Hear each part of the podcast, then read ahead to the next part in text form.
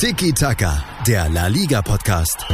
Mit Nils Kern von Real Total und Alex Troika von Barca Welt.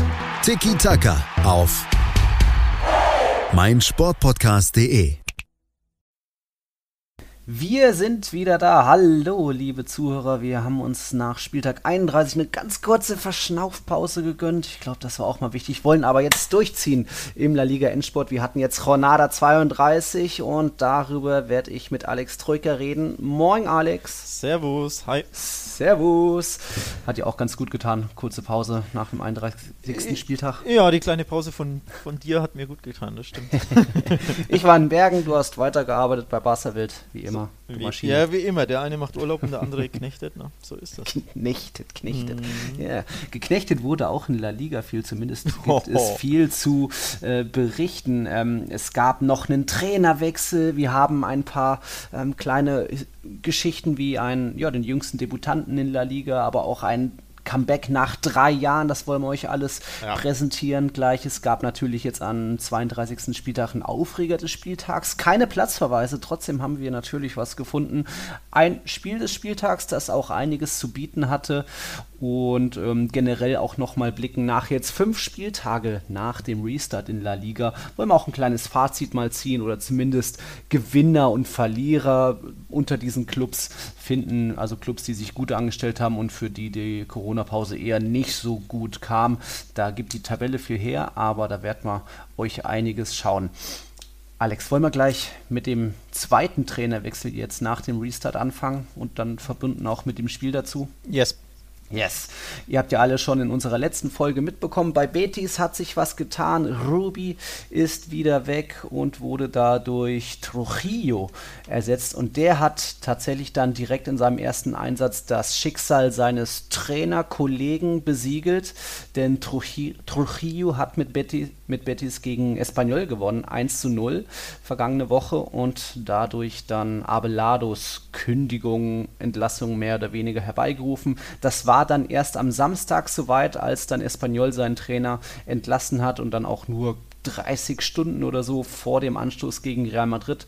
Also wow. Und jetzt im Nachhinein kann man sagen, hat nicht so viel gebracht. Also mhm. Rufete ist jetzt dabei, der Sportdirektor bislang, oder wie war das, Alex? Ja, tatsächlich genauso wie bei Betis jeweils der Sportdirektor hat den Trainerposten in, in alter Verzweiflung übernommen, wenn man so will. Also, ja, Rufete war bislang Sportdirektor bei Espanyol. Ähm, ja, war da unzufrieden mit Abelardo, der natürlich die klare, das klare Ziel Rettung hatte. Der ist ja mhm. im, ich glaube, Dezember, Dezember, hat der Espanyol übernommen. Ich ja. glaube, just vor dem Derby gegen den FC Barcelona. Das klappte ja mit einem 2-2 recht, recht gut für Espanyol damals. Ja. Aber seitdem stagnierte Espanyol völlig. Und ja, aktuell sind es 10 Punkte Rückstand auf Celta auf Rang 17 auch nach der Niederlage gegen Real bleibt es also bei den 10. Also Rufete hat so viel in seinem ersten Spiel nicht ausrichten können. Ja. Und Espanyol ist da fast auch schon ein Chaos-Club. Also wenn man jetzt auf die letzten 14 Monate schaut, da war ja noch Ruby, damals bei Espanyol, ehe er dann im Sommer zu Betis gegangen ist, ja. waren das jetzt, ist das jetzt schon der fünfte Trainer. Also dann kam noch Gallego, Machin, Abelado, jetzt Rufete. Pff, da kann man dann auch nicht mehr von ausgehen, dass es dann überhaupt, dass die Mannschaft empfänglich für einen Trainereffekt ist, dass man dann sagen kann, wow, neuer Trainer, der wird jetzt einiges verändern.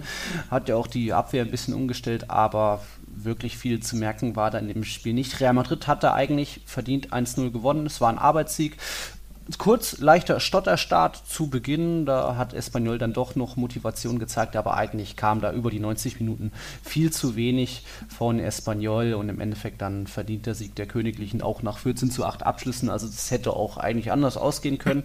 Aber im Endeffekt hat ein glanzvoller Moment des Karim Benzema gereicht. Ja, ähm, El Taconasso, seine Hacke. Genau, du sprichst das an, diese, diese Moment war wirklich der Moment des Spiels und auch der einzige wirklich ja, auffällige Moment. Ansonsten plätscherte das Spiel doch wirklich vor sich hin. Und aus der Espanol-Sicht natürlich ähm, richtig krass, dass da hinten raus kein Aufbäumen mehr kam. Also es, mhm. ja, es stand 1-0, du hast klar gesehen, Real Madrid hat das Ganze verwaltet, hat Kräfte geschont, hat nur das Nötigste getan. Die wussten ja, und 1-0 reicht uns, warum sollen wir hier unbedingt ja. mehr machen? Und von Espanyol kam nichts. Und das ist erstaunlich, wenn man bedenkt, dass sie zehn Punkte Rückstand hatten vor dem Spiel quasi, mhm. das war ein Must-Win-Spiel. Also auch sieben Punkte, selbst wenn sie es gewonnen hätten, wäre wär noch eine Menge. Bei nur, wie viele Spiele sind es noch? Sieben, ne? Sechs, Oder sechs, sechs, sechs Spiele, genau. Aber zehn Punkte und du liegst 0-1 hinten und ab Minute 70 oder so hast du, bringst du nichts mehr zustande nach vorne. Und also ich meine, Real Madrid war ja jetzt auch nicht so be beeindruckend, dass man, ne, dass man sich da nicht irgendwie mehr hätte dagegen stemmen können. Ja. Also es war wirklich mal wieder sehr wenig von Espanyol. Ja. Dementsprechend alles andere als der Abstieg wäre eine faustige ja. Überraschung, ja.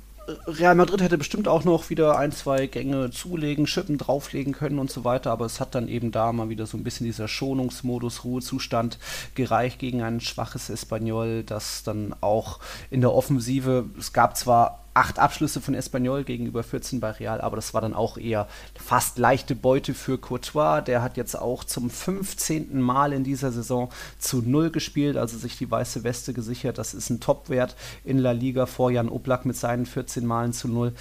zeigt eben auch da, dass da Real Madrid weiterhin die beste Defensive in Europa hat mit erst 21 Gegentoren, starker Wert und dass man da auch bei den Königlichen so ein bisschen den Fokus drauf legt, erstmal sicher stehen, den Gegner kommen lassen, den Gegner zu Fehlern zwingen und dann einfach zustechen und dann reicht es auch mal zu einem 1-0-Sieg.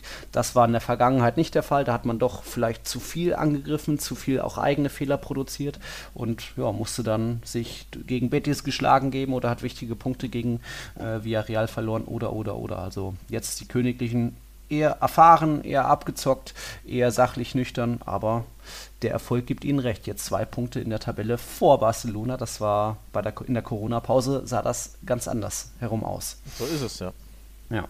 Wir hatten auch zuletzt äh, die thematisiert, vielleicht Benzema Tor der Saison. Nee, da gab es noch einen Aduris, da gab es noch einen Suarez.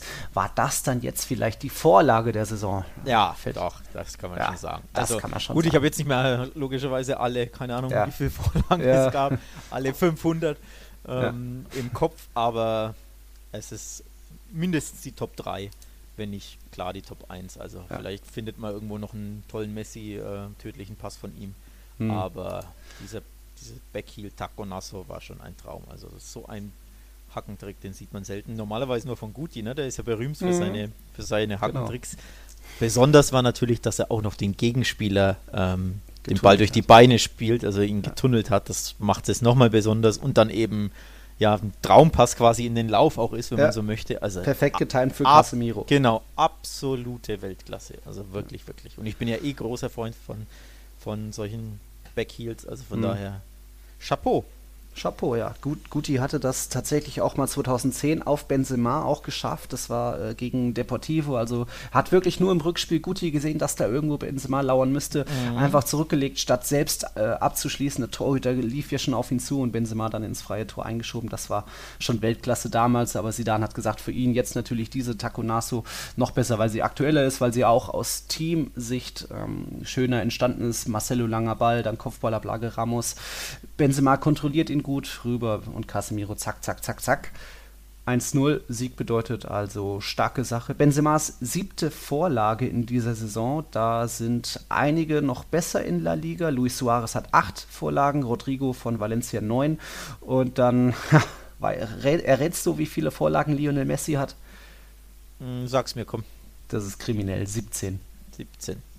Mit seinen 21 Toren, also 38 Scorer-Punkte. Ja, das ist schon gut, ne? Krass.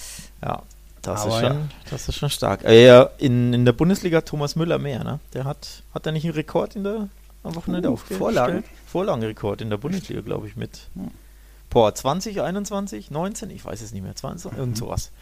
Naja, auf jeden Fall, Messi hat ja noch ein bisschen Zeit, da wahrscheinlich den europäischen Rekord, schätze ich mal, also zumindest in den Top 3, Top 4 mhm. Ligen zu brechen. Ne?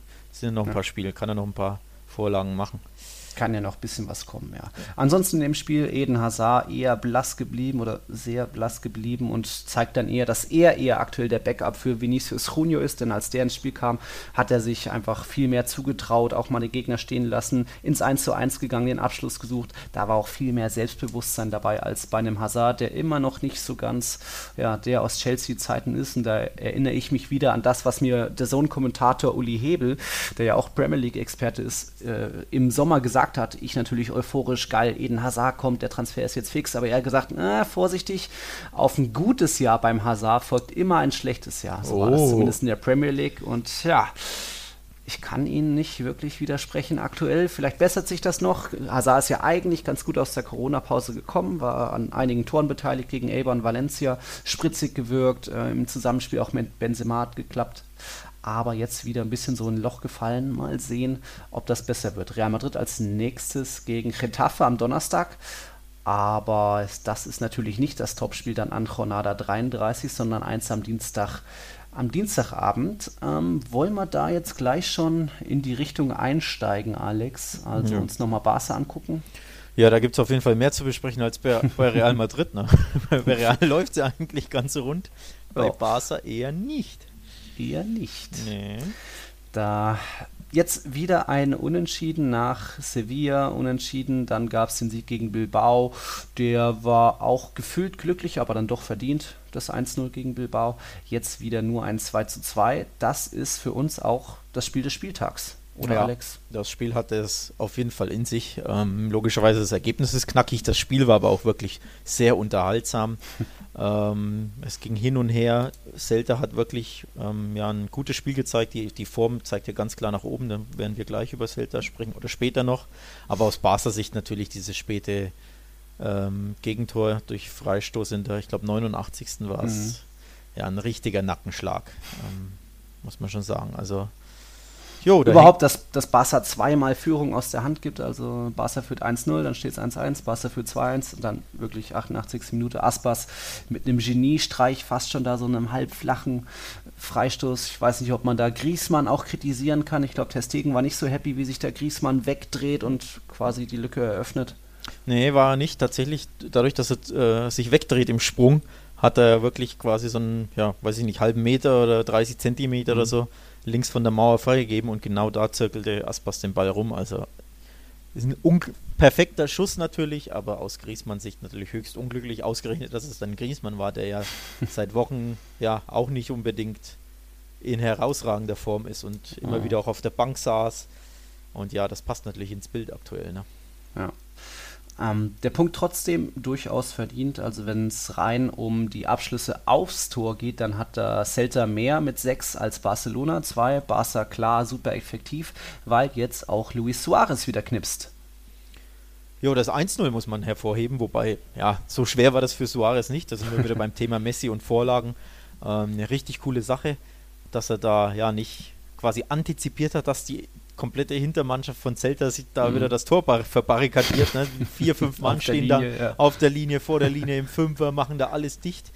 Und dementsprechend hat er einfach mal kurzfristig entschieden, ja, den flank ich doch schön oder chippe ich schön rüber auf Suarez ja. und der nickt ihn dann ein. Also richtig cooler Freistoßtrick von Barca. Mhm. Ähm, hat mir gut gefallen. Und ja, ein bisschen die, die Defensive austricksen ist ja mal nicht, nicht ganz so schlecht. Ja. Und dementsprechend. War mal ja, was Neues, sieht man nicht so, so oft bei Real nee, und Barca so Varianten. Nee, überhaupt. Gehen. Ich bin großer Fan von so Freistoßvarianten, ja. jeglicher Art. Von ja. daher klasse gemacht. Ähm, also sprich, das war im Endeffekt nicht so schwer für Suarez, aber wirklich geil macht er dann oder gut macht er das mhm. zweite Tor. Also das ist auch ein Weltklasse Mittelstürmer-Move, sich da um die eigene Achse schnell drehen und sofort mit der Pike ins lange Eck, Ball abziehen. gar nicht berührt, also ja. direkt Abnahme quasi. Ja, das war wirklich stark. Ähm, das war wirklich ein, ein Tor, wie du es einfach von einem Mittelstürmer brauchst, der bei so einem Verein spielt und so viel Kohle verdient und auch ja die Reputation hat, dass das wirklich, mhm. finde ich, ein Tor, das man als Verteidiger wahrscheinlich einfach nicht verhindern kann, mhm. weil das so, so gut gemacht ist. Und das fand ich wirklich, wirklich ein klasse Tor. Auch ein super wichtiges Tor, wie gesagt, aber ja, es sollte nicht reichen. Mhm. Es sollte nicht reichen. Ähm, am Ende dann eben Aspas mit dem wichtigen Ding, dem 2 zu 2. Wie gesagt, durchaus verdient. Messi muss immer noch auf sein 700. Karrieretor warten. Mhm. Vielleicht ist es ja dann am Dienstag gegen Atletico soweit, aber es hätte ja beinahe für Barcelona noch schlimmer ausgegangen. Aber war das der Fail des Jahres oder du hattest ja noch so einen anderen Kandidaten? Ja, ein Twitter-User, ich weiß jetzt leider nicht mehr, wie er heißt, das tut mir jetzt fast ein bisschen leid, mhm. ähm, hat uns ja angeschrieben und gefragt, ob das der Fail des Jahres war. Für mich war es das nicht glaube, Muss man kurz erklären, Nolito in der Nachspielzeit frei vorm Tor, ja. spitzer Winkel und schießt dann ja Testegen an. Ja, ähm, nach Querpass aus, was waren es, drei Meter Entfernung, mhm. so halb links am, am, linken Pfosten, muss er nur noch den Ball über die Linie schieben und schiebt ihn da in die Arme von Testegen, der am Boden liegt ja sogar, ne? oder, sitzt, oder sitzt sogar. ja. Also es muss eigentlich das 3-2 sein. Ja. Hatte Barca richtig Dusel.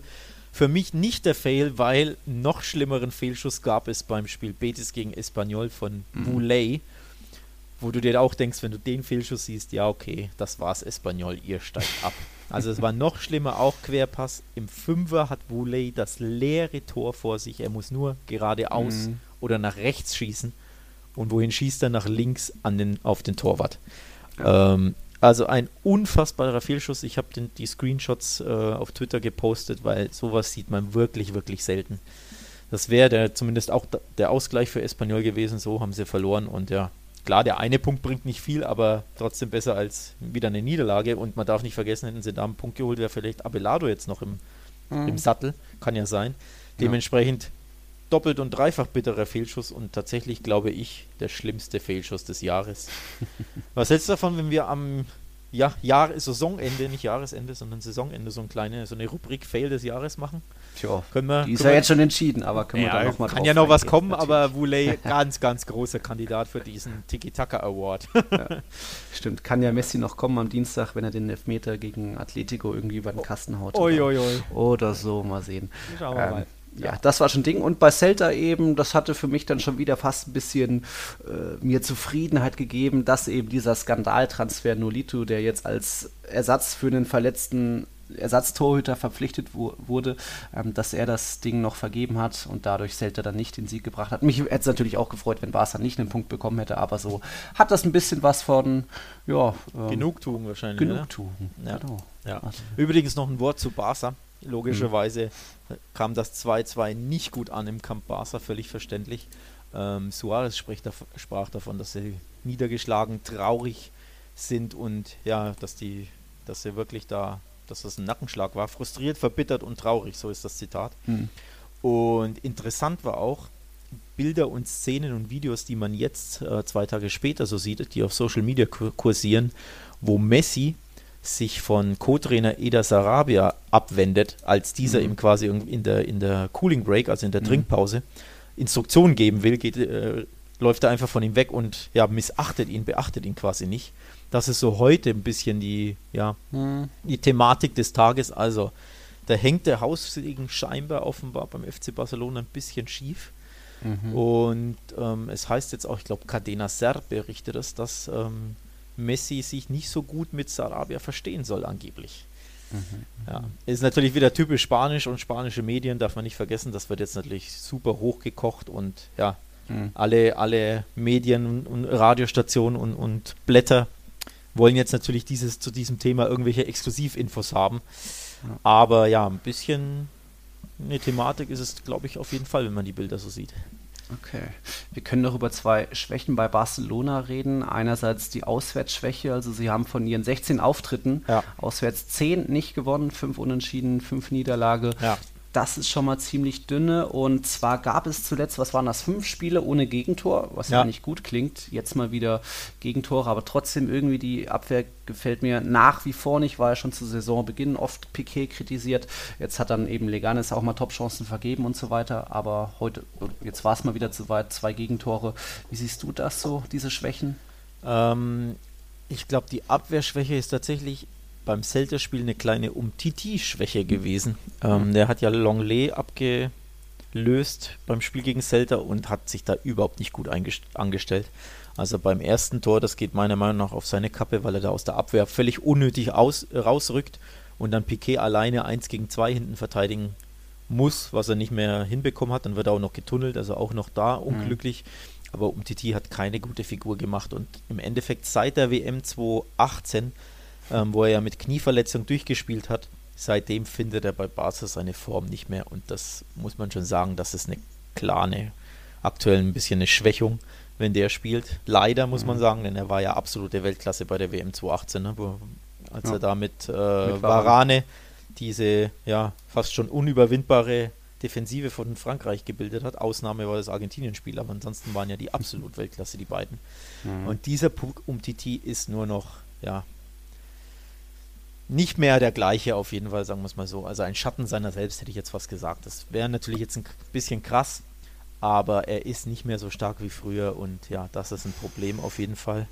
Und natürlich musst du aber trotzdem ab und zu rotieren. Also Lenglet ist jetzt, ja, braucht auch mal eine Pause und vor allem um Titi will ja auch mal spielen, sonst kommt da wieder Unruhe, Unruhe rein. Mhm. Jetzt hat er schon eine Chance bekommen und hat sich überhaupt nicht gut angestellt. Also, das ist ein Problem.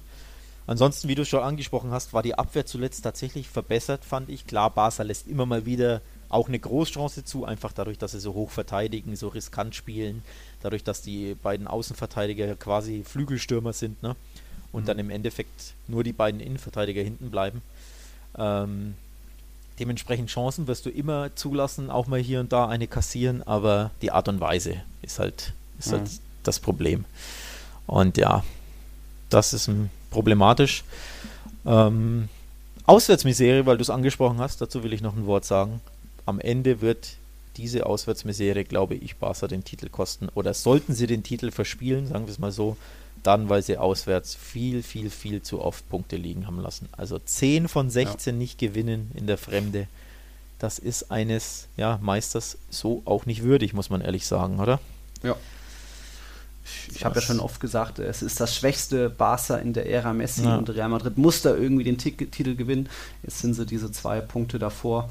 Also sieht da schon ein bisschen besser aus und Real Madrid eben durchaus dann eben auswärts stark, dagegen heim nicht ganz so äh, wackelfest, wie man das vielleicht erwartet. Aber ja, man sieht da schon Unterschiede auch einfach, weil allein Real Madrid 21 Gegentore, Barcelona 33. Auch das ist schon ein deutlicher Unterschied und zeigt, mhm. dass es dann vielleicht Madrid aktuell eher ja. verdient hat, ganz oben zu stehen. Acht Punkte mehr hat Real Madrid in der Fremde geholt als Barca. Also diese acht Punkte allein, das ist halt schon, schon krass. Ne? Muss, ja. wenn, wenn das einfach ein bisschen näher dran war, wenn es nur vier wären oder so, dann wäre Barca eben Erster. Aber acht Punkte weniger als der Rivale in der Fremde, das macht am Ende oder wird am Ende, denke ich, den Unterschied ausmachen oder könnte ihn ausmachen. Es sind ja noch ein paar Spieltage zu gehen, aber sollte Barca den Titel nicht gewinnen, dann aufgrund seiner Auswärtsschwäche, ganz klar. Okay. Und dann könnte es zumindest heute oder morgen ein heißer Tag beim FC Barcelona auch für dann euch bei Barca Welt werden. Ja. Transferthema. Mhm. Klär uns doch mal auf, was ist da, warum sich Juventus und Barcelona aktuell so die Hand geben. ja, warum sie sich die Hand geben. Ähm, weil sie beide in finanziellen Nöten stecken und unbedingt Geld brauchen, ähm, haben sie beschlossen, einen kleinen Spielertausch mit Geld vorzunehmen. Also Pjanic, Miralem Pjanic wird zum FC Barcelona wechseln und Arthur wird zur Juve gehen. Und dieser Wechsel ist schon beschlossene Sache, beziehungsweise soll jeden Moment durchgeführt werden. Also die spanischen Medien und Journalisten sagen sogar, dass er heute mhm. oder spätestens morgen über die Bühne geht. Das hat einen ganz einfachen Grund, die Bilanzen. Bilanzstichtag ist der 30. Januar ähm, zumindest beim FC Barcelona ist das so. Also da, da endet das ähm, finanzielle Jahr. Und sie mhm. müssen unbedingt Geld einnehmen vor diesem Stichtag. Und deswegen wird Arthur heute oder morgen noch verkündet werden, der Wechsel. Ähm, sie ganz, ganz komplexe Sache. Ähm, ich habe dazu einen Artikel geschrieben, also das jetzt zu erklären, führt fast schon mhm. ein bisschen weit. Mhm. Könnt ihr auf Barca Welt finden. Bilanztrick, darum will Barca Arthur an Juve verkaufen. Kurze Story ist, Barca hat Finanzschwierigkeiten, brauchen unbedingt Kohle vor dem 30. Juni. Und sie können die Ablösesumme, die sie ähm, kassieren für, für Pjanic, nämlich äh, für Arthur, nämlich 70 Millionen, können sie direkt ähm, ja, in den Bilanzen als Einnahmen kalkulieren. Auch wenn sie Arthur gleichermaßen äh, für Arthur, nee, für, für Pjanic so rum 60 ja. zahlen oder 70, aber Einnahmen können sie direkt ähm, ja, einnehmen auf der Bilanzseite und deswegen haben sie sich entschieden, den jetzt sofort zu kaufen. Also tatsächlich, Arthur wird verscherbelt, weil Barca Geld braucht. Mhm. Jo, und tatsächlich, ja, wie gesagt, der, der, es wird erwartet, dass der Transfer heute oder morgen über die Bühne geht. Ähm, Arthur war am Wochenende am Sonntag auch schon in, in Turin, ist nach dem Celta-Spiel nach Turin geflogen, hat da den mhm. Medizintest absolviert, wurde berichtet. Bilder davon gab es keine, aber man sah, also vom Medizintest aber man sah ihn tatsächlich am Flughafen und wie er bei in Turin landet und auch wie er wieder in Barcelona gelandet ist. Ich glaube am Montag war, äh, nee, Sonntagabend war das, genau. Also sprich, das Ding ist durch und da könnte sein, dass es sogar schon publiziert wurde, verkündet wurde, während ihr diesen Podcast hört. Ne? Das ja, genau. Ist dann, der Wechsel ist dann aber natürlich erst zur neuen Saison, oder? Genau, der, schon der Wechsel ist logischerweise zur neuen Saison. Ähm, aber auch da gibt es schon wieder erste Reports, dass ja, Arthur unzufrieden sein soll und wohl gar nicht mehr wirklich auflaufen möchte. Das ist auch immer schwierig da zu wissen, was Wahrheit ist und was ah. Konstruktion ist. Nochmal, die spanischen Medien lieben es, sich dazu mit vermeintlichen Exklusiv-News zu übertrumpfen und irgendwelche bahnbrechenden Breaking News rauszuhauen. Ob die stimmen oder nicht, Hauptsache man hat es als erster so ungefähr, ne? Und Hauptsache es knallt. Mhm. Und ja, dementsprechend weiß ich nicht, ob das stimmt. Vor allem für Barca wäre es ein Wahnsinn, ähm, ja, Arthur nicht mehr für den Rest der Saison einsetzen zu können. Der ist ja, ja trotzdem ein super wichtiger Spieler und es geht für Barca um alles. Und in der Champions League beispielsweise, die ja dann äh, wiederkehren wird im August mit, mit K.O.-Spielen, ne, mit einzelnen K.O.-Spielen. Ja. Im Rückspiel gegen Napoli sind Sergio äh, Busquets und Arturo Vidal gesperrt. Also da brauchen sie Arthur mehr denn je für mhm. Dieses Spiel. Von daher wäre das ein Wahnsinn. Und dann noch De Jong verletzt aktuell. Gucken, genau, De Jong verletzt aktuell. Also ja. es wäre ein Wahnsinn, wenn der nicht mehr zum Einsatz kommt. Aber zum Beispiel gegen Celta wurde auch nur für, keine Ahnung, für eine Viertelstunde eingewechselt. Und die Frage ist... Nee, in der 86. Ah, so, na, noch später, spät. Ja. Und die Frage ist auch immer, wie sehr ist jemand noch mit dem Kopf bei der Sache, ne? wenn er gerade ja. seinen Wechsel vorgenommen hat oder halt ja. seinen neuen Vertrag unterschrieben hat beim neuen Verein. Also das ist auch immer so eine, so eine Thematik. Also völlig unnötig macht der Barca dieses Fass auf. Und natürlich lassen sie auch einen sehr talentierten Spieler gehen, von dem mhm. viele Cooles dachten, er wird der neue Xavi oder kann so ein bisschen in die Xavi-Rolle wachsen. Er ist erst 23, man hätte ihm noch reichlich Zeit geben können und meiner Meinung nach sogar sollen und müssen. Aber nochmal, die finanziellen Probleme zwangen Barca dazu, ihn zu verscherbeln. Und er wollte auch gar nicht gehen. Barca hat ihn wirklich quasi, ja, hm. dazu genötigt, Hui. zu Juve zu wechseln, wenn man so möchte. Nicht so schön, da nicht ist so wohl schön. eher Pjanic, der freut sich dann wohl eher. Der freut sich, ja. ja. der mit 30 nochmal schön zu Barca wechseln, auch nicht so schlecht, ne? Gut gemacht. Okay, und dann ist noch ein Gerücht aufgetaucht, dass jetzt schon ein Stuhl wackeln könnte vom neuen Trainer, von Kike Setien. Tja, alles noch, was meinst du? Es geht drunter und drüber. Ja, wie, wie das immer so ist. Bei Barca reichen zwei Unentschieden, wenn der Erzrivale Real Madrid in der Zeit zweimal gewinnt und die Tabellenführung übernimmt und schon steht das Haus so ein bisschen in Flammen oder fängt das Lodern an. Das ist ja genauso immer gleich bei Real Madrid wäre es ebenso, ne? Die Krise ist dann immer sofort da, wenn man hm. zwei, dreimal nicht gewinnt und der Rivale gewinnt. Dann wackeln Stühle und dann werden hm. Leute, stehen Leute vor der Entlassung oder dann ne, hm. gibt es eben, ja, kommen Themen auf, die davor eigentlich nicht so äh, da waren. Und tatsächlich ja. Ruben Uria von Goal.com, spanischer Journalist, behauptet, so, so sage ich es mal, behauptet, dass Kike Setien zur neuen Saison nicht beim FC Barcelona bleiben wird. Mit Vorsicht zu genießen, mhm. ich glaube auch ein Kollege von der AS hat das auch so geschrieben. Ja, wie gesagt, mit Vorsicht zu genießen. Aber mhm. ja, die ersten Gerüchte lodern. Okay lodert und lodert. Jetzt hatten wir soweit Real Madrid und Barcelona. Bevor wir auch aufs Topspiel am Dienstag gegen Atletico gucken, wie sich auch Atletico angestellt hat an diesen letzten Spieltagen, machen wir noch eine kurze Pause. Bis gleich.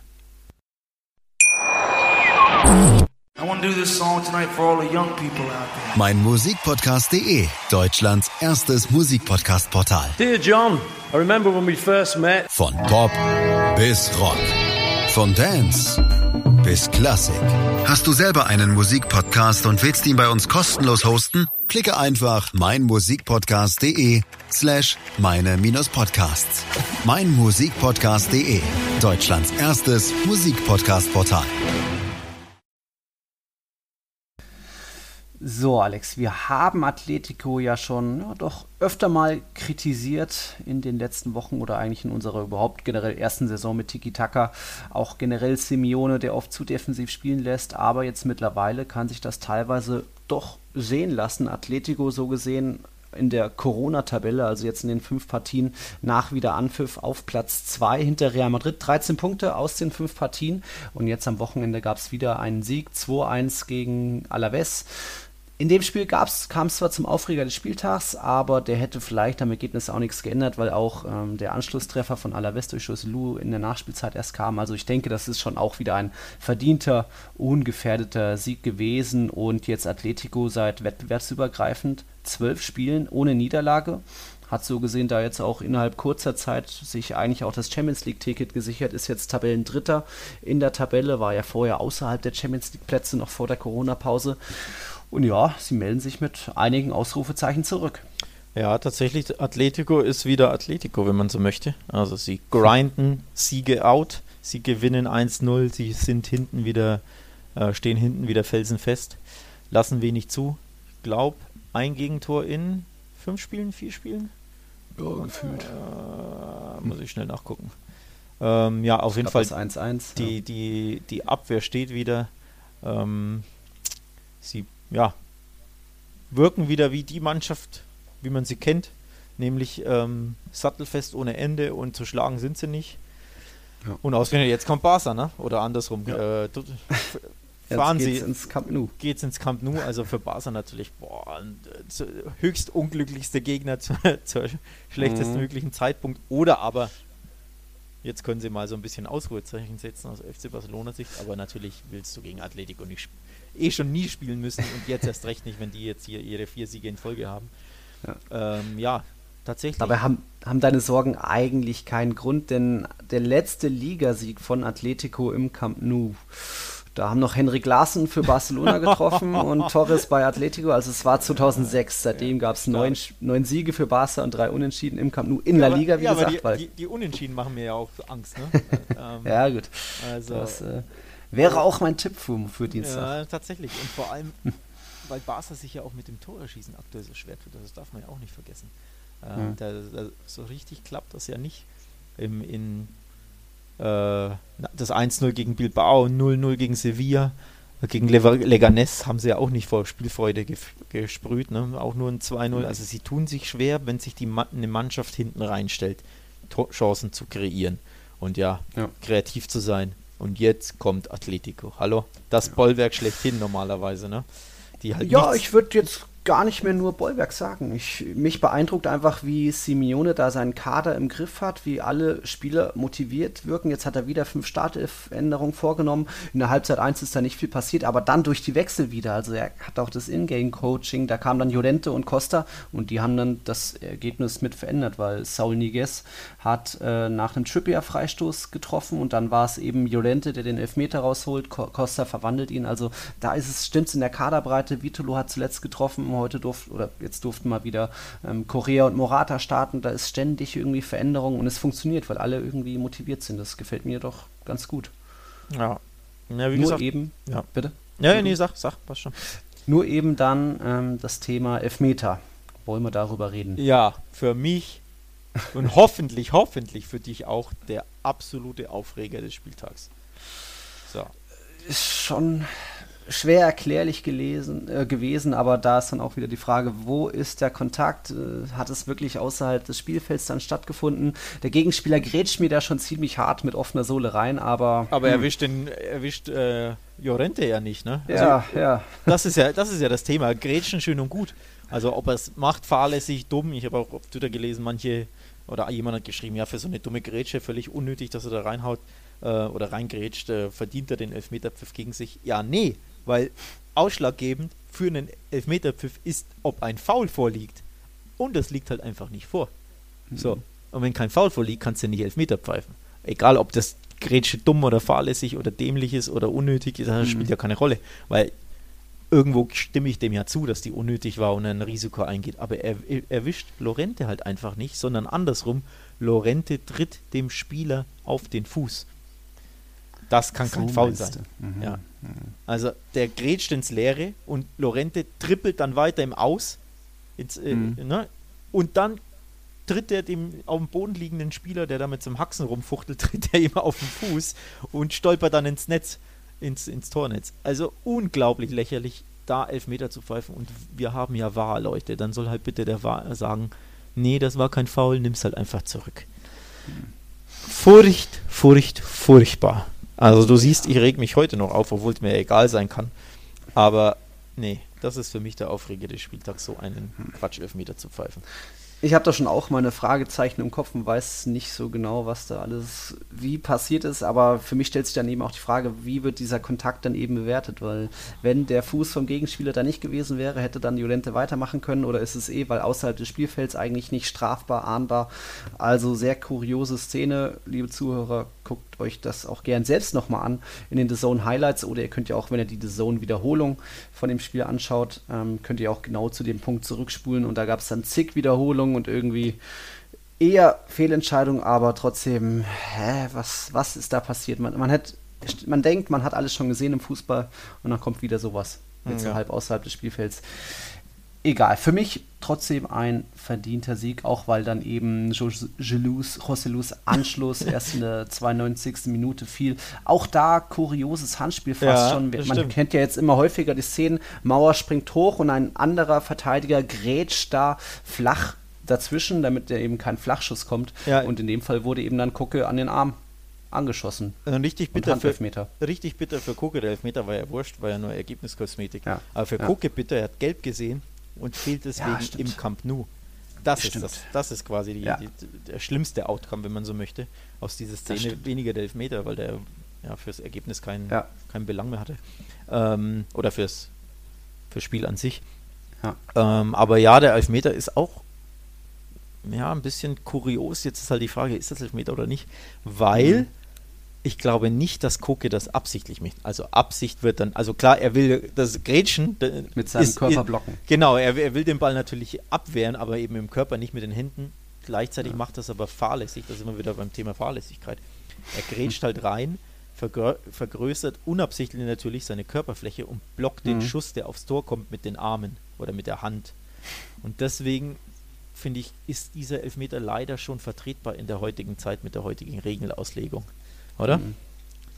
Ja, denke auch eher Elfmeter, weil ja, Hand ist Hand. Ich wiederhole mich, ja, da, auch wenn es schon bitter ist. Ja, da muss ich einschreiten. Hand ist Hand gilt für mich eben nicht, aber wenn du halt reingrätscht und den, den Schuss aufs Tor quasi mit dem Arm blockst, hm.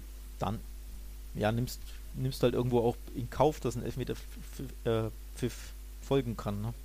Ja. Und deswegen neige ich auch eher zur Hand, auch vor allem aufgrund der aktuellen der Regelauslegung. Aber Absicht glaube ich nicht, dass es war, sagen wir es mal so.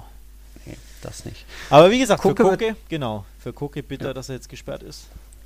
Nicht nur er wird fehlen im Camp Nou, sondern auch Savic hat da jetzt sich jetzt eine Gelbsperre eingeheimst. Ich denke, das kann schon Simeone ganz gut mit seinem Kader auffallen. Dann wird halt stattdessen, äh, Jiménez hat auch gespielt, wer ist dann, wen haben wir denn noch so? Also es wird schon irgendwie passen, aber bei Simeone finde ich noch sehr spannend. Er ist jetzt endgültig unsterblich oder zur Legende geworden bei Atletico, denn er hat keinen geringeren als Luis Aragones von Platz 1 verdrängt. Platz 1 bezüglich der meisten Siege oh. mit Atletico. Aragones lange oben gestanden mit 194 Siegen und jetzt Simeone 195 Siege mit Atletico. Also Respekt und dadurch dann auch verdient wieder Tabellendritter, auch weil eben Atletico stark bis sehr stark aus der Corona-Pause sich zurückgemeldet hat. Ja. Mal sehen, ob das dann auch am Dienstag noch so der Fall ist. Wie gesagt, 2006 letzter Ligasieg für Atleti im Camp Nou, aber gegen dieses leicht taumelnde, schwächelnde Barca, wo man sieht, wenn Messi keinen guten Tag hat, dann wird es schwierig. Kann Atletico durchaus was reißen. Ich denke schon, dass es wieder auf ein Unentschieden hinauslaufen wird, so ein 1-1. Viel mehr Tore gegen Oblak dann auch nicht, aber ja, was echt, denkst du so? Ja, das ist ein guter Tipp, fürchte ich. Ja. wird drauf hinauslaufen, schauen wir mal. Du noch was zum Dienstag oder generell Atletico? Mm, nee, ich denke, da hatten wir alles. Ne? Ja. Dann haben wir das Spiel Villarreal gegen Valencia. Und bei Villarreal sind wir bei der auch zweit- oder drittstärksten Mannschaft jetzt nach der Corona-Pause, denn wie Atletico hat auch Villarreal 13 Punkte aus den fünf Partien geholt, jetzt wieder gewonnen. Valencia mit 2-0 geschlagen. Valencia da, dagegen ziemlich schwach nach der Corona-Pause, erst vier Punkte aus fünf Spielen. Aber da muss man jetzt einfach mal auch mal Villarreal loben. Also die alten Herren da mit Casola und Co. zeigen nochmal, wie es geht. Haben auch das Spiel konnte sich absolut sehen lassen. Allein schon das ähm, 1-0 auf Paco Alcacer ziemlich direkt gewesen. Chip von Moreno hinter die Abwehr und, und äh, Paco Alcacer trifft da gegen seinen Ex-Club. Moreno hat dann nochmal an Pfosten getroffen und dann richtig traumhaft das 2 zu 0. Da Torhüter Asenjo mit einem weiten langen Ball. Casola nimmt ihn direkt an, legt ihn direkt rüber auf Moreno und auch der direkt haut ihn da ins Netz. Da war schon dann zur Halbzeit die, ja, die Sache eigentlich gegessen. Also auch da wieder Villarreal tatsächlich spektakulär und auch da jetzt verdient auf Platz 5 plötzlich. Zwei absolute Traumvolley-Tore, ähm, die übrigens auch sehr, sehr ähnlich waren. Also noch schöner war der von Moreno, mhm. aber beide sehr ähnlich. Ähm, vor allem in der Technik klasse, klasse gemacht von beiden Spielern. Also richtig, richtig schöne Tore und ein Big Point für Villarreal natürlich gegen äh, Verfolger Valencia, die ich glaube vor dem Spiel zwei Punkte auseinander waren und jetzt ähm, hat Villarreal auf Valencia ja. schon fünf Vorsprung und nur noch drei Rückstand auf Champions League Rang 4. Also weil Villarreal tatsächlich ein Gewinner der Corona-Pause, wenn man so möchte, denn die sind mhm. seitdem richtig stark in Form. Spannend auch, es gibt ja in Spanien nicht nur den Pichichi, also die normale Torjägerkrone, wo die sich wahrscheinlich Messi mit seinen jetzt 7, 21 Buden holen wird. Es gibt dann aber auch noch so eine kleine inoffizielle spanische Torjägerkrone für eben spanische Torjäger. Die ist nach Telmo Sarra, also der Bilbao-Legende, benannt. Und da hat jetzt wieder Moreno und Aspas liefern sich da ein Kopf-an-Kopf-Rennen. Beide jetzt zwölf Treffer, haben ja beide jetzt am Spieltag getroffen. Das kann man noch mit Spannung verfolgen. Ansonsten Messi, Benzema und Suarez Jahres vor den beiden. Ähm, auch spannend da. Und spannend eben Valencia. Meinst du, da könnte es jetzt noch zu einem dritten Trainerwechsel nach dem Restart in La Liga kommen? Ja, auch da hängt der Haussegen mächtig schief. Ähm, es gab schon vor dem Spiel gegen Villarreal ähm, erste Berichte, dass ähm, Albert Celades ja entlassen wird oder zurücktritt. Da gibt es widersprüchliche Berichte. Die einen sagen, er hätte seinen Rücktritt äh, angeboten und er wurde abgelehnt. Andere sagen, nee, der wird, äh, man will quasi an ihm festhalten, weil dadurch, dass äh, Valencia ja alle zwei, drei Tage ein Spiel hat, ist es einfach hm. schwieriger Zeitpunkt für einen Trainerwechsel, wenn man noch bestimmte Ziele hat. Gleichzeitig hieß es aber, wenn er viral verliert, wird er entlassen. Also die hm. Berichterstattung überschlägt sich da ein bisschen und tatsächlich würde es mich nicht wundern, wenn er noch während der Saison entlassen wird, denn Valencia droht seine Ziele zu verpassen. Also eigentlich wollten die in die Champions League, haben auch noch daran ja. geglaubt vor gut zwei, drei Tagen. Ähm, ja, und jetzt gab es mal wieder eine Pleite in Villarreal gegen eben einen direkten Konkurrenten und Stand jetzt mhm. hat äh, Valencia acht Punkte Rückstand auf Rang 4. Also da glaube ich nicht mehr dran. Und aktuell würden sie sogar die EL verpassen, also nicht mal in die Europa League einziehen. Mit ja. drei Punkten Rückstand hinter Retafe, die auf sechs liegen. Also ich glaube, mit Celades wird das nichts mehr, ganz ehrlich. Ja, sieht dünner aus. Ja. Bei Villarreal muss man noch was Großes erwähnen, wirklich ein Comeback nach über drei Jahren. Das war jetzt unter der Woche, als Villarreal nur 2-2 gegen Sevilla gespielt hat. 1128 Tage später, so lange fiel Bruno Soriano verletzt aus, immer wieder Rückschläge erlitten und jetzt kurz vor seinem, na, kurz nach seinem 36. Geburtstag eben das, Kapitä das Comeback des Villarreal-Kapitäns. Also Respekt dafür, so lange durchzuhalten. Gab da auch noch emotionale Interviews von ihm. Durfte jetzt auch gegen Valencia wieder spielen, wurde da noch eingewechselt. Also das auch so eine kleine schöne Anekdote für euch, liebe Zuhörer. Ja, eine unfassbare Geschichte. Ich, ich verstehe das erst gar, überhaupt nicht, um ehrlich zu sein, wie man nach drei Jahren Verletzungspause noch im, in dem Alter. im, im Profisport in dem Alter noch zurückkehren kann. Ja. Also wirklich, wirklich krass. Ähm, dementsprechend, da ziehe ich all meine Hüte vor, vor dieser Leistung und eine, eine traumhafte Geschichte natürlich. Ne? Ja. Ähm, wirklich sensationell. Übrigens, was habe ich gelesen? Asenjo, der ja einige Kreuzbandrisse, ich glaube vier oder fünf in seiner Karriere mhm. hatte, Santi Casola, der jahrelang bei Arsenal verletzt war und jetzt eben äh, Bruno, der drei Jahre weg war, zusammen mehr als zehn Jahre Verletzungspause in ihrer, in ihrer Karriere und alle drei spielen bei Villarreal. Also ja. unfassbare Story und ja, tatsächlich Villarreal so eine kleine Feel-Good-Story, muss man ja schon sagen. Mhm. Und ja, wenn die nach Euro in Europa oder Champions League oder Europa League erreichen, in Europa spielen werden nächstes Jahr, wäre das schon eine, eine, schöne Sache, muss man sagen. Also allein ja. für die drei Spieler.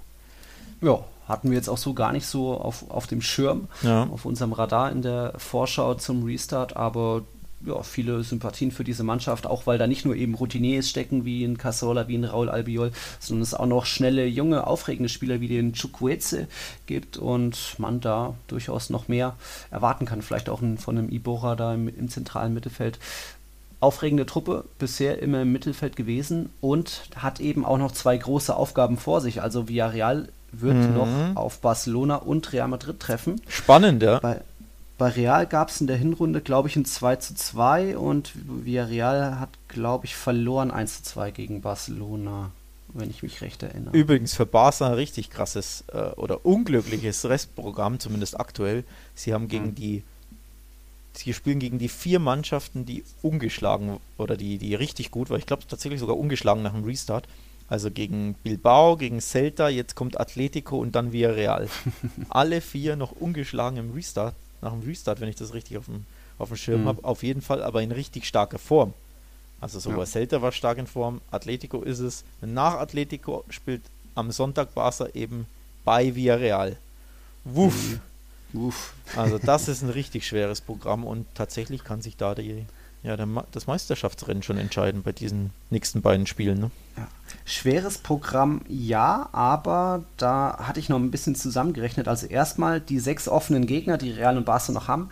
In der Hinrunde haben beide gleich viele Punkte gegen diese sechs Punkte äh, Gegner geholt. Das waren jeweils 14 Zähler. Und wenn wir zusammenrechnen, wie viele Punkte diese sechs Gegner insgesamt jetzt in der Liga schon geholt haben, da haben die sechs Gegner von Real vier Punkte mehr, 248, als Barca's sechs Gegner, dort sind es 244. Also es sind ganz kleine Nuancen. Re nominell natürlich Barca das leicht schwierigere Programm, vor allem jetzt auch noch Atletico und Villarreal. Espanyol, vielleicht reißen die sich doch noch zusammen danach im Derby. Aber ja, auch Madrid noch Retafe Bilbao, auch nicht so, ohne dann Villarreal am vorletzten Spieltag. Mal sehen, ob da nochmal gestolpert wird. Nils packt den Rechenschieber aus, ja? du, du Rechenfuchs, unglaublich. Ja. Ähm, ja. Mathe 1. Ähm, wir hatten dann noch, wenn wir schon über Soriano reden, dann würde ich noch gerne eine kleine andere schöne Geschichte sprechen oder zumindest einen neuen La Liga-Rekord, nämlich den für den jüngsten Debütanten, den jüngsten Spieler in La Liga. Oh. Das war auch unter der Woche Stimmt. bei Real Madrids 2 zu 0 Sieg über Mallorca, muss man hier auch natürlich erwähnen. Luca Romero. Ja. 15 Jahre jung und 219 Tage, also Unfassbar. wird bald 16 und durfte da einfach mal ja, gegen Real Madrid eingewechselt werden. Hat jetzt am Wochenende nicht mehr, schon nicht mehr gespielt, aber da wurde ein kleiner Rekord aufgestellt. Also jünger als Oedegaard und Ansu Fati sowieso und viele andere wurde da ein neuer Rekord aufgestellt mit dem Argentinier. Unfassbar. Ein 15-Jähriger, der in La Liga spielt. Also ich dachte immer, sowas kennt man nur aus, keine Ahnung, der kolumbianischen, venezolanischen oder Liga oder mhm. aus der MLS. Ich glaube, Freddy Adu, Agu, wie heißt der, war da, mal, war da immer super hm. jung als 16-Jähriger oder 14-Jähriger, irgend sowas, keine Ahnung, hat er da gespielt. Also aus solchen Ligen kennt man solche Stories eher. Aber dass ein 15-Jähriger in La Liga eingesetzt wird, boah, spricht natürlich für sein Talent, ja, spricht aber auch nicht so unbedingt für das Talent seiner Mitspieler. Ne? Wenn, ja. wenn der Trainer denkt, dass ein 15-Jähriger besser ist als, keine Ahnung, sein Kontrahent auf der gleichen Position, boah, aber, ja. wie gesagt, er, er, gilt wirklich als Supertalent und sogar, äh, habe ich gelesen, der mexikanische Messi wird er schon Ach genannt. ja. Ja, ja. Gott, oh Gott. Wobei also, Mexi, äh, Argentinien ist er. Er ist, was ist er denn jetzt? Ich dachte Argentinier. Nee, Mexikaner aber stimmt, ist er, dachte, oder? Du hast recht, glaube ich, Mexikaner. Habe ich ihm was Falsches gesagt? Äh, also ich glaube, gebürtige Mexikaner vertritt Argentinien auf internationaler ah, Jugendebene. Äh, okay. okay. Ja, ja, ich glaube, die Eltern sind äh, halb so, halb so. Und mhm. also ich glaube, er wurde, er wurde in Mexiko geboren, glaube ich, aber mhm. boah, dünnes Eis ja, jetzt. Ja. Vater oder okay. Mutter Argentinier, irgend sowas. Also 50-50 ja. und dann noch in Spanien äh, teilweise aufgewachsen. Genau, genau, also, genau, hm. genau. Also richtig kom komplex. Aber ja, wie gesagt, ich habe nur die Schlagzeuge gelesen, Messi, äh, mexikanischer Messi. Das hat sich eingeprägt ein bisschen. Aber ja, muss man auf dem Schirm haben auf jeden Fall den Jungen, weil richtig krass, krasse Story. Ja. Und vor allem, er soll auch tatsächlich so klein und wuselig und dribbelstark sein. Hat eine ähnliche mhm. Frisur wie Messi damals, als er, als er bei Barca äh, ins Scheinwerferlicht Fukuhila wird wieder in. Ja, gut, Messi hatte kein Fukuhila, aber lange dunkle Haare immerhin. Ja. Ne? Also ja. so ein bisschen eine Ähnlichkeit ist auch optisch da, ja. Hm, okay, okay. Für Mallorca gab es eben Real Madrid nichts zu holen, 2 zu 0, das war auch absolut verdient und auch da hat man dann vielleicht der Trainer sich gedacht, der Moreno, komm, jetzt gibst du dem Jungen mal die, die Chance und kannst vielleicht als der Trainer in die Geschichte eingehen, der den jüngsten Spieler in der Liga äh, hat debütieren lassen, whatever. Am Wochenende war es dann nicht mehr so weit. Da hat Mallorca wieder verloren. 1 zu 3 zu Gast bei Athletic Bilbao. Auch die jetzt durchaus wieder haben sich gefangen. Raul Garcia natürlich mal wieder geknipst. Auch Joker Via Libre wieder geknipst. Und ähm, wenn wir schon über Bilbao und so kleine coole Einzelgeschichten reden, dann müssen wir auch über einen anderen La Liga-Rekord reden. Denn 151 Spieltage in Folge immer eingesetzt. Er hat es gibt einen Spieler, der hat 151 Spieltage nicht verpatzt. Und das ist nicht mal, das ist nur Platz 8 unter diesen La Liga-Rekordspielern. Und die Rede ist von, du weißt es? Iñaki Williams. Iñaki Williams. Also, wie ist denn das möglich, 151 Spieltage in Folge immer auf dem Platz zu stehen? Und das ist nicht mal ein Rekord. Also, der Rekord liegt dann bei Juan Antonio Laranga. Der hat es in den 80ern und 90ern für Real Sociedad auf 202 Spieltage in Folge geschafft. Ohne Verletzungen, ohne Sperren, ohne oh, heute mal kriegst du mal eine Pause, bist nicht mehr so fit. Und Williams spielt einfach immer. Das ist schon unfassbar. Das ist wirklich unfassbar. Vor allem, weil er ein Sprinter ist, ne? ein unglaublich schneller Spieler, mhm. der über die Schnelligkeit kommt und sehr viele Sprints macht. Und gerade da sagt man ja immer, Vorsicht bei den Muskeln. Ne? Grüße an den Kollegen Usman Dembele der sich ja immer wieder die Muskeln reißt und, und mhm. ja, Muskelverletzungen hat. Und Williams hat nie irgendetwas. Also das ist wirklich, wirklich außergewöhnlich ja. und für mich tatsächlich sogar unerklärlich, dass der nie ja. ein Spiel verpasst. Man kann ja irgendeinen Heutzutage Zwicken, ja, man, ich mir auch nicht vorstellen. Man kann doch irgendeinen Zwicken mal in der Wade haben und mal ein Spiel ja. verpassen oder so. Aber nee, der hat Letzter Spieltag, was. komm, setz mal aus. Oder, keine Ahnung, eine blutige Zehe oder so, ne? Dass ja. einfach mal steigt jemand auf Fuß, mein Gott, verpasst halt mal ein Spiel zwei Tage später völlig gang Geburtstag der Schwester gefeiert, irgendwas. Ja, gut, wie bei Neymar, ja, nee, nicht mal das macht er, er fällt nie das. aus. Es ist unglaublich, der Mann. Ich verstehe es ja. nicht. Sollte wirklich mal Barca anrufen, fragen, hier, kannst du mal den Belay unter deine Fittiche nehmen, vielleicht hat, ja. hat deine Diät, ne, hat es mit deiner Ernährung zu tun oder mhm. wie ist es dein Aufwärmprogramm etc., das gibt es nicht. Also da könnte sich den Belay wirklich äh, ein paar Tipps abholen, weil das ist bei, Krass. Bei Bilbao kommt natürlich immer auch ein bisschen dazu, dass man nicht die ganz große Kaderbreite hat und jetzt ist auch noch äh, Aris Aduris zurückgetreten, also da muss dann fast schon Williams immer spielen. Da hat man, hat jetzt äh, der Garitano nicht so eine Auswahl offensiv wie ein Sinedin Sidan, aber un, unfassbare Statistik und könnt ihr, liebe Zuhörer, Jetzt habt ihr einiges, was, womit ihr auf Stammtischen in der Bar angeben könnt. Also Romero, jüngster La Liga-Debütant, Soriano nach über drei Jahren zurück und eben Iñaki Williams jetzt schon 151 Spieltage in Folge.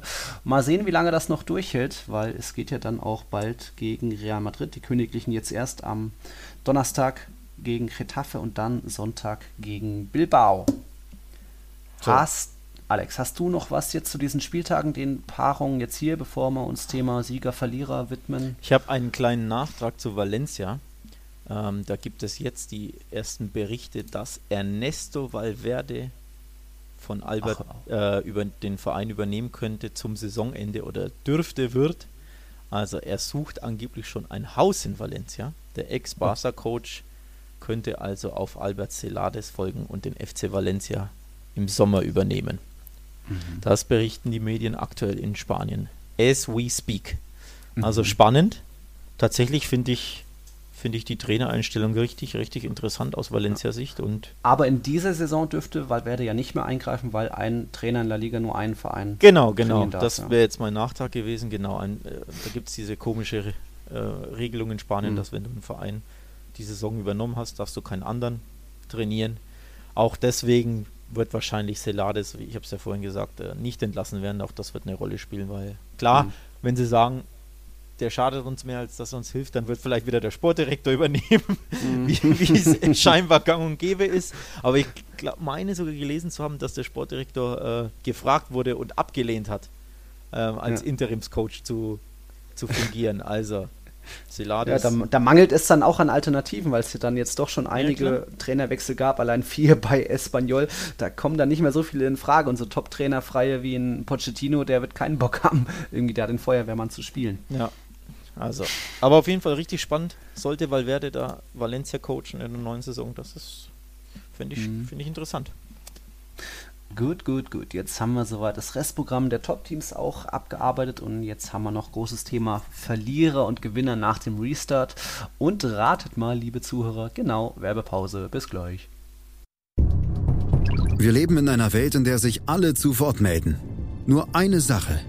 Die behalten wir lieber für uns.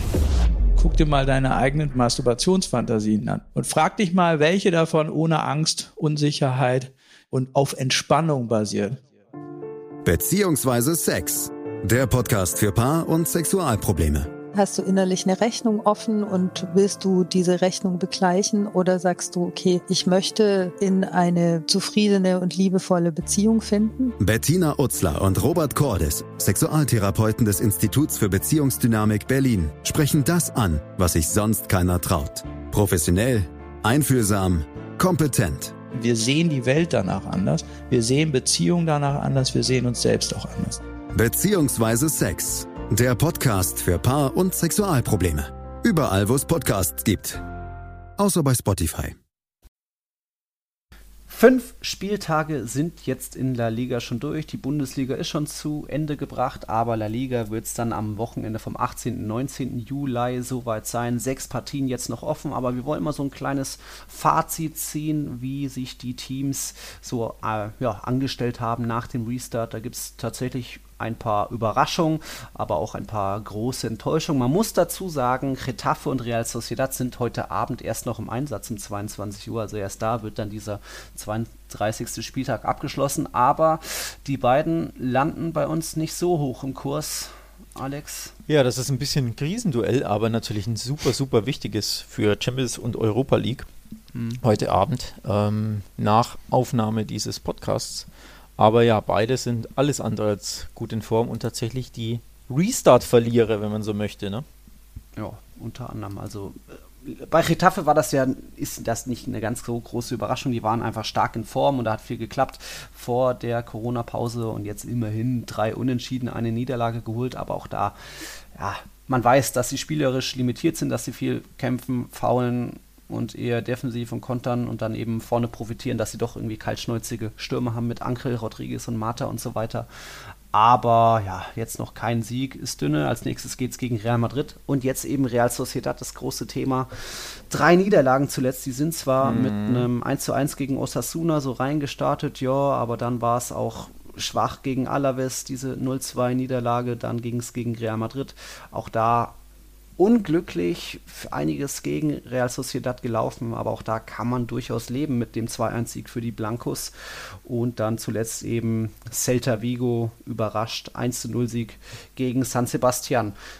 Es läuft einfach nicht mehr. Also so eine richtige logische Erklärung habe ich nicht. Ähm, einfach irgendwie Ödegard nicht mehr so in Form und das Spiel ist nun mal sehr stark auf ihn zugeschnitten. Wenn mhm. er nicht diese gefährlichen Schnittstellenpässe in Oyarzabals Lauf spielt, dann geht er wenig zusammen, aber es ja. Also meine, passt halt einfach ich, nicht mehr so. Ich hätte eine halbe Erklärung quasi für, für zwei der vier Spiele. Ähm, die würde ich so erklären. Real Madrid, hallo, richtig starke Gegner. Da kannst du halt mal verlieren. Mhm. Dazu kamen natürlich die komplexen Schiedsrichterentscheidungen, die wir in der letzten mhm. Folge ja ausführlich thematisiert haben. Also da hatten sie auch einfach Pech, ganz, ganz offen und ehrlich. Und dann trafen sie auf Celta Vigo, die richtig, richtig stark in Form waren, vor allem aber defensiv sich gefunden haben. Und nachdem Celta einen auch wieder leicht schmeichelhaften Elfmeter bekommen hat, also auch da wieder Real Sociedad im mhm. Pech, 0-1 hinten. Mhm. Und dann konnten sie gegen diesen dichten Abwehrriegel von Celta sich nicht durchsetzen. Also ich habe das Spiel geschaut. Ähm, Celta hat es wirklich leidenschaftlich in Atletico Madrid-Manier verteidigt, also alles rausgebolzt, geholzt, geköpft, geschlagen, geschossen. Und ja, wenn dir dann das Selbstvertrauen fehlt und auch die Automatismen nicht greifen und ja, du nicht mal diese Lockerheit hast, dann verlierst du halt mal 0-1. Also auch da wieder, ne, unglücklich, dann die Form des Gegners spielt eine Rolle. Ähm, deswegen, das muss man Real Sociedad ein bisschen zugute halten, wo sie natürlich nicht gut agiert haben, war zuvor gegen Osasuna und Alaves, weil das sind zwei Spiele, da darfst du nicht nur einen Punkt holen. Mhm. Ähm, also vor allem in Alaves waren sie unterirdisch schwach. Und ja, unterm Strich sind das zwei ja, Mittelmaß-Kellerkinder. Da musst du normalerweise sechs Punkte holen, wenn du in die Champions League willst, oder mindestens vier.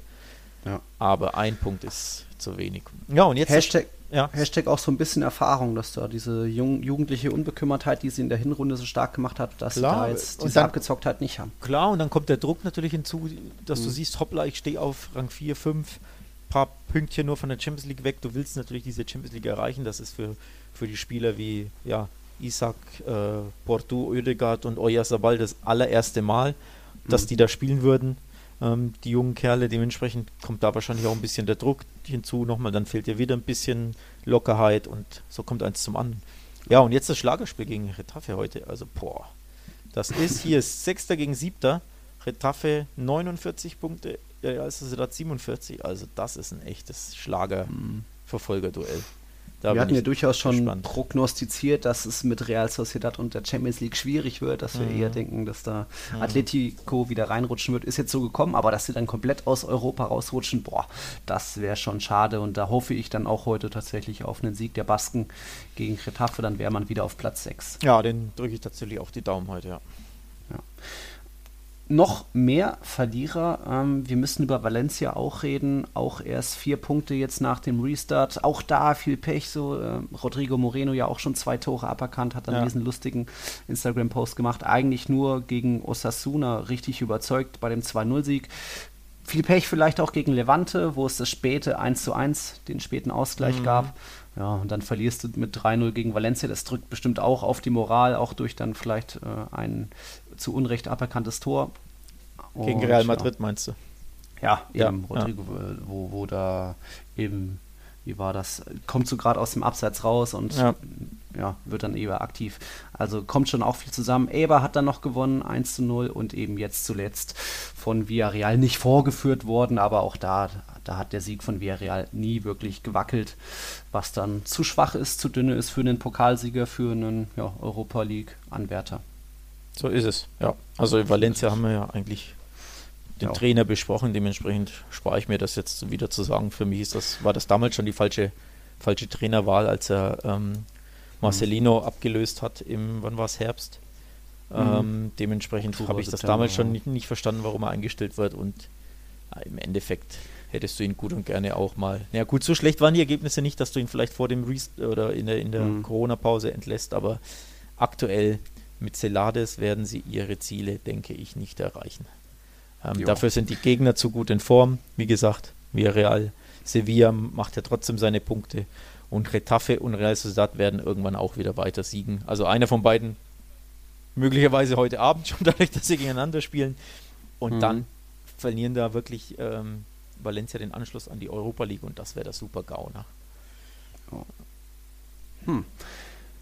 Espanyol wäre auch so einer dieser vier, fünf Verliererkandidaten, die wir da hätten, einfach weil wir uns ja viel mehr auch erwartet haben von mhm. Espanyol, weil sie die Finanzkraft haben, weil Abelardo, der neue Trainer damals, genügend Zeit hatte, jetzt mit einer kleinen Saisonvorbereitung oder Sommerpause, da seine Mannschaft ein bisschen ja, zusammen zu, aber davon war nicht viel zu sehen. Man ist zwar mit vier Punkten aus den ersten beiden Partien nach dem Restart gut gestartet, Alaves 2-0 bezwungen, auch profitiert durch einen Platzverweis bei Alaves, dann das 0-0 gegen Cretafe, aber dann ging es wieder den Bach runter, also Levante plötzlich stark in Form, 3-1 gewonnen, dann gab es das, ja, durch Betis unter neuem Trainer, schmeißt bei Espanyol den alten Trainer raus, diese 0-1 Niederlage und jetzt eben wieder 0-1 gegen Real Madrid. Das sind nie so ganz deutliche hohe Niederlagen Niederlagen klatschen, wie, wie man es vielleicht bei einem Tabellenletzten denken könnte. Aber, aber, trotzdem zu wenig von allem. Aber es fehlt die Qualität ein bisschen im Offensivspiel. Ähm, also Raul de Tomas ist kein schlechter Stürmer, der kann dir seine zweistelligen ähm, mhm. Tore erzielen, aber er muss natürlich gefüttert werden. Also er ist keiner, der sich irgendwie ne, Messi-mäßig ja. da durch die Abwehr wuselt und äh, seine eigenen Chancen kreiert, sondern er muss natürlich den Ball im Fünfer, am Fünfer, im 16er servieren und dann schießt er ein. Und das macht Espanyol einfach zu wenig, beziehungsweise gar nicht. Ja. Und ja, es mangelt, wie gesagt, an der Torgefahr. Ich glaube, er ist mit vier Toren zusammen mit Voulet der Torgefährlichste, wenn ich mich nicht täusche. Gut möglich, vier Tore, ja. die beste Torausbeute und er kam erst im, im Januar. Ja. Und wie gesagt, Thema Vouley, schaut euch diesen Miss of the Season gegen Betis an und ihr wisst Bescheid. Boah, und ja, für dich und mich tatsächlich die Enjoy äh, Enttäuschung, ja, vielleicht sogar der Saison, wenn man so möchte, mit, mit Real Betis. Denn mhm. auch im Winter haben wir denen ja noch, also Espanyol noch einiges zugetraut mit dem neuen Trainer und ich glaube auch in unserer Vorschau, in unserem Vorschau-Podcast mhm. vor dem Restart haben wir auch gesagt, wir glauben, Espanyol könnte sich noch retten. Ja, sieht nicht danach Aber aus. Ne? Pustekuchen. Ne? Ja, sieht Jetzt überhaupt nicht danach Punkte aus. Rückstand und keine Moral so wirklich in der Mannschaft. Auch jetzt Trainereffekt konnte, nee. konnte man nichts sehen gegen Real Madrid. Also Schwächste, das, zweitschwächste Offensive, heim, heimschwächstes Team, erst zwei Heimsiege, also da fehlt es an allen Ecken und Enden. Ja, so kann man das sagen, ja. Guck mal nach oben. Real Madrid wäre natürlich sehr einfach zu nennen, fünf Spiele, fünf Siege und auch erst zwei Gegentore. Also da klappt es an vielen Ecken und Enden, auch wenn da die Königlichen oft ein bisschen im Schonmodus sind, Kräfte sparen, was gut ist bei diesem harten Programm, elf Spieltage in fünf Wochen, aber trotzdem durchaus alle Siege kann man sagen, alle verdient. Auch das Glück auf der Seite. Sidan profitiert auch von einem breiten Kader, auch wenn da vielleicht ein Bale und ein Hazard nicht so ganz in Form sind wie, wie bei Atletico, vielleicht ein, ein Korea oder ein Felix, egal. Wir reden aber dann eher über trotzdem Atletico, weil dass die nach so einer ja, schwächelnden Hinrunde waren dann nur Sechster, glaube ich. Jetzt sind sie in der Corona-Tabelle so gesehen Zweiter und insgesamt in der Tabelle Dritter und haben da in kurzer Zeit eben die, Champions League-Qualifikation fast schon sicher gemacht. Kann natürlich noch einiges passieren, aber mich beeindruckt, wie das Simeone jetzt seine Spieler ein bisschen machen lässt, die dann auch in der Schlussphase noch mit sechs Mann am gegnerischen Strafraum sind, was man so noch nicht oft gesehen hat, die dann immer noch pressen oder einfach versuchen, den Ball zu halten und sich Chancen zu erspielen. Felix funktioniert mittlerweile immer mehr, Costa knipst, auch ein Vitulo, wenn er mal eingewechselt wird, hat mal geknipst und noch einen Punkt beschert. Also doch, doch, Atletico muss man da erwähnen als so Gewinner nach der Corona-Pause. Absolut, absolut. Also sie sind wieder back to their best oder zumindest ja, das typische Atletico, das sich reinwirft, das mit Leidenschaft und Engagement spielt. Und tatsächlich hatte ich oder hatten wir, glaube ich, beide das Gefühl, vor Corona, vor dieser Pause war das nicht immer so. Also da hingen die mhm. Köpfe, da waren manche Leistungen wirklich, wirklich schwach. Und ich meine mich erinnern können, dass auch Koke und Saul in ähm, Interviews gesagt haben, dass quasi diese Atletico-Essenz, dieser unbedingte Wille, mhm. Einsatz und Kampf, ähm, dass der nicht immer da war und dass auch das quasi Gründe dafür waren, warum Atletico eben ja nicht immer wie Atletico gespielt hat und vor allem, warum sie zwischenzeitlich bis auf Rang 6 abgerutscht waren. Mhm. Darf man nicht vergessen, vor ich glaube, fünf Spieltagen, äh, am 28. Spieltag, ist ja nur drei Wochen her, dadurch, dass ja ständig gespielt wird, waren sie nur Sechster. Also vor mhm. Corona waren sie außerhalb der Champions League Plätze, aber seitdem spielen sie wieder und wirken wieder wie Atletico. Also da stimmt der Einsatz und das ist einfach das A und O bei Atletico, ne, sind dieser Kampf und dieser Einsatz und dass sie 110 Prozent geben. Und das ist aktuell wieder der Fall und deswegen ganz klar ein Gewinner und auch ganz klar auf Kurs Champions League und Platz 3. Mhm. Dank 13 Punkten eben aus den fünf Partien und so viele hat auch Villarreal.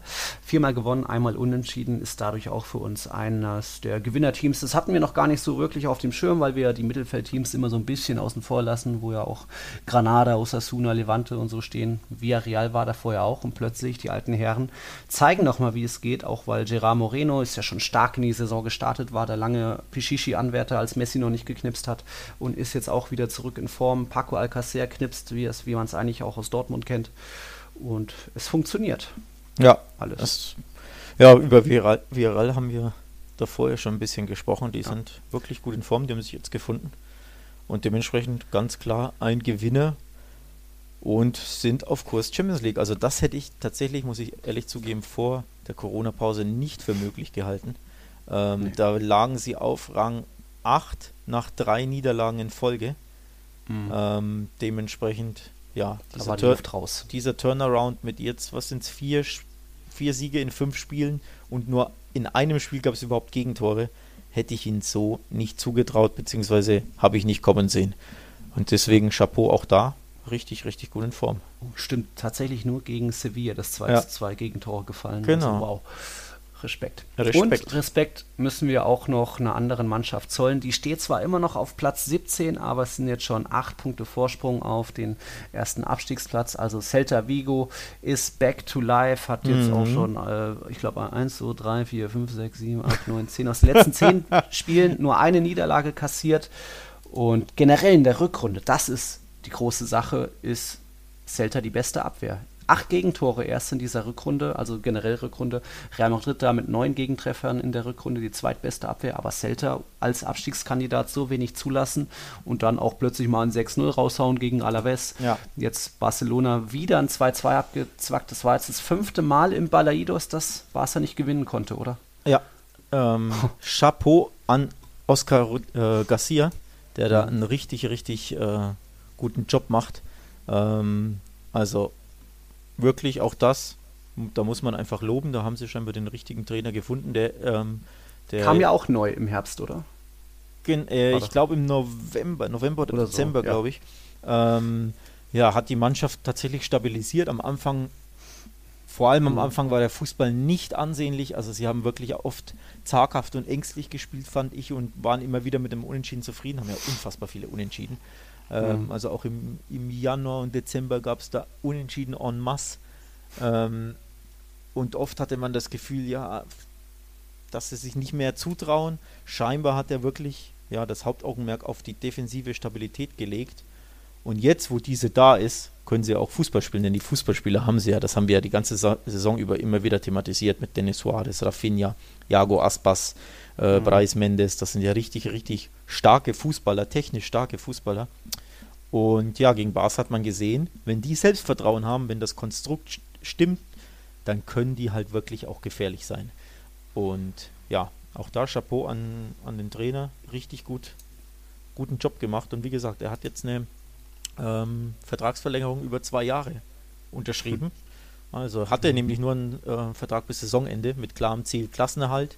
Und da sieht es ja richtig gut aus. Also es sind acht Punkte Vorsprung auf Mallorca denke, da wird, dürfte nichts mehr anbrennen. Also es wäre schon wirklich ziemlich. Aber, aber morgen kommt es zum direkten Duell. Also oh. am Dienstag 19.30 Mallorca gegen Celta. Echt?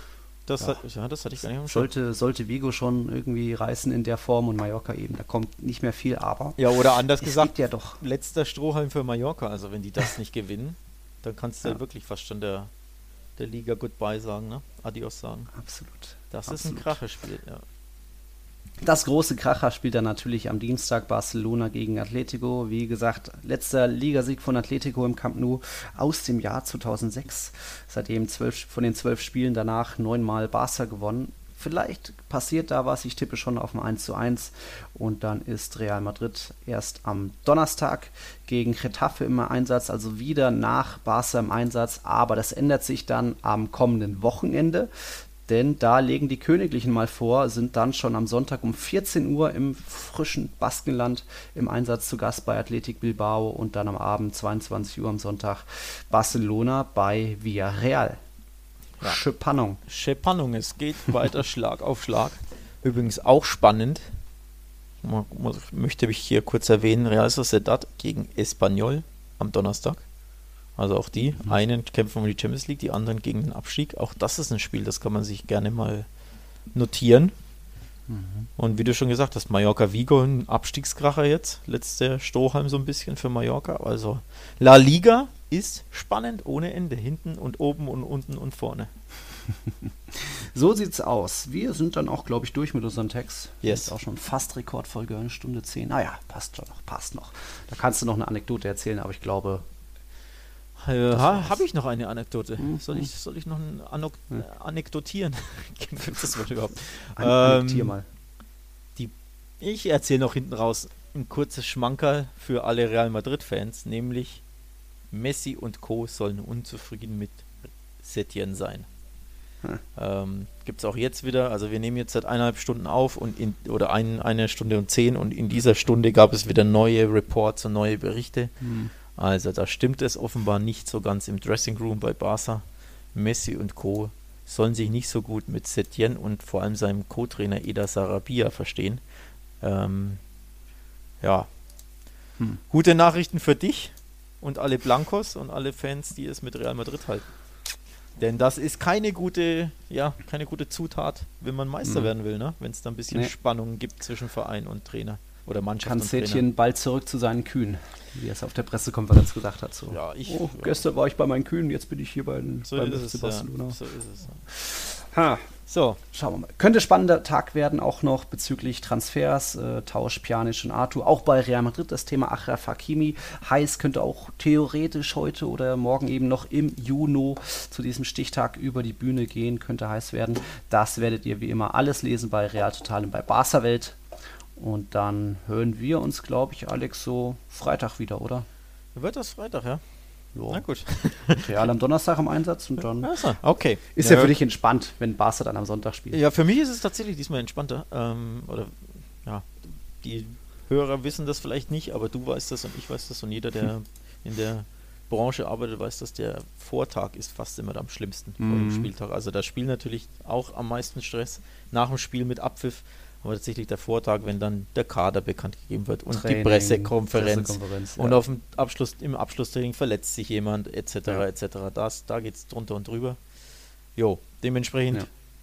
für mich der Freitag etwas entspannter. Also schauen Mir wir fällt, mal. noch, mir fällt noch eine ganz kleine Anekdote ein, äh, da wir das ja in der Hinrunde thematisiert hatten, hatten einen Trainerwechsel in der zweiten Liga. Oh ja, stimmt. Guti hat es jetzt erwischt. Er hat ja Almeria als Tabellenzweiter übernommen. Da herrscht auch ein Scheich, der da wohl ein bisschen Ja. ja, macht, was er will. Und jetzt eben Ja, Almeria Dritter. Das bedeutet nicht mehr direkter Aufstiegsplatz in die erste Liga. Nur erste und zweite Ja. Plätze in der zweiten Liga sind direkt. Dann die Plätze drei bis sechs gehen nochmal in Playoffs. Und Almeria jetzt eben Dritter und Guti da entlassen. Ja. Also war Und- ein kurzes Techtelmechtel. Und als du das äh, getwittert hast, kann ich mich erinnern, habe ich an dich ähm, geantwortet, Ja, dass es mich ja, dass es mich nicht überrascht und du hast die Antwort gerade gegeben, warum die eine Mannschaft oder ein Verein, der seinen Trainer auf Platz 2 liegend entlässt, bei dem Ja. überrascht es mich dann nicht, wenn er seinen Trainer auf Platz 3 liegend danach entlässt, Mhm. nämlich Gute jetzt. Also, dass Gute Ja. schon eingestellt wurde als der andere Coach, ich weiß leider nicht mehr, wie er hieß, Mhm. äh, auf Rang 2 liegend, also dem direkten Aufstiegsplatz wohlgemerkt, ja. Wenn du da den Trainer entlässt, dann spricht das schon Bände und wie du schon sagst, bei Almeria herrscht ein Scheich nach Gutdünken Genau. und ja, da sollte man auf alles gefeit sein oder mit allem Genau. rechnen. Das war's dann jetzt aber wirklich. Jetzt reicht's, Wir komm. sehen, wir müssen wirklich alle paar Tage podcasten, weil Romero und Soriano und Guti, es gibt so viel zu berichten. Das ist schlimm, Leute. Jetzt- aber ich hoffe, euch freut's trotzdem, wenn es dann regelmäßig Tiki-Taka zu hören gibt. Genau, also lasst uns bitte gerne Feedback da, wie ihr diese Folge fandet, wie ihr generell das findet, was wir hier fabrizieren, was wir hier machen. Ähm, besternt, beherzt uns, wo auch immer man Sterne und Herzen vergeben kann. Und ja, natürlich auch Kritik, also auch negative ist natürlich willkommen oder Verbesserungsvorschläge etc. Oder Nils? Ja, Jo. geht immer. Lieber ist mir positive Kritik. Völlig überrascht. gut. Herrschaften, vielen Dank fürs Einschalten. Wir waren Tiki-Taka, der La Liga Podcast bei meinsportpodcast.de. Alex, dir eine schöne Woche und dann hören wir uns am Freitag wieder. Hasta la próxima. Ciao. Ciao. Wir leben in einer Welt, in der sich alle zu Wort melden. Nur eine Sache. Die behalten wir lieber für uns. Guck dir mal deine eigenen Masturbationsfantasien an und frag dich mal, welche davon ohne Angst, Unsicherheit und auf Entspannung basieren. Beziehungsweise Sex. Der Podcast für Paar- und Sexualprobleme. Hast du innerlich eine Rechnung offen und willst du diese Rechnung begleichen oder sagst du, okay, ich möchte in eine zufriedene und liebevolle Beziehung finden? Bettina Utzler und Robert Cordes, Sexualtherapeuten des Instituts für Beziehungsdynamik Berlin, sprechen das an, was sich sonst keiner traut. Professionell, einfühlsam, kompetent. Wir sehen die Welt danach anders, wir sehen Beziehungen danach anders, wir sehen uns selbst auch anders. Beziehungsweise Sex. Der Podcast für Paar- und Sexualprobleme. Überall, wo es Podcasts gibt. Außer bei Spotify. Tiki Taka, der La Liga Podcast. Mit Nils Kern von Real Total und Alex Troika von Barca Welt. Tiki Taka auf meinsportpodcast.de. Wir leben in einer Welt, in der sich alle zu Wort melden. Nur eine Sache. Die behalten wir lieber für uns. Guck dir mal deine eigenen Masturbationsfantasien an und frag dich mal, welche davon ohne Angst, Unsicherheit und auf Entspannung basieren. Beziehungsweise Sex. Der Podcast für Paar- und Sexualprobleme. Hast du innerlich eine Rechnung offen und willst du diese Rechnung begleichen oder sagst du, okay, ich möchte in eine zufriedene und liebevolle Beziehung finden? Bettina Utzler und Robert Cordes, Sexualtherapeuten des Instituts für Beziehungsdynamik Berlin, sprechen das an, was sich sonst keiner traut. Professionell, einfühlsam, kompetent. Wir sehen die Welt danach anders, wir sehen Beziehungen danach anders, wir sehen uns selbst auch anders. Beziehungsweise Sex. Der Podcast für Paar- und Sexualprobleme. Überall, wo es Podcasts gibt. Außer bei Spotify. Challenger Corner. Der Tennis-Podcast mit Florian Herr und Andreas Thies. Alles rund um die Turniere unterhalb der ATP-Tour. In Zusammenarbeit mit tennistourtalk.com. Challenger Corner auf meinsportpodcast.de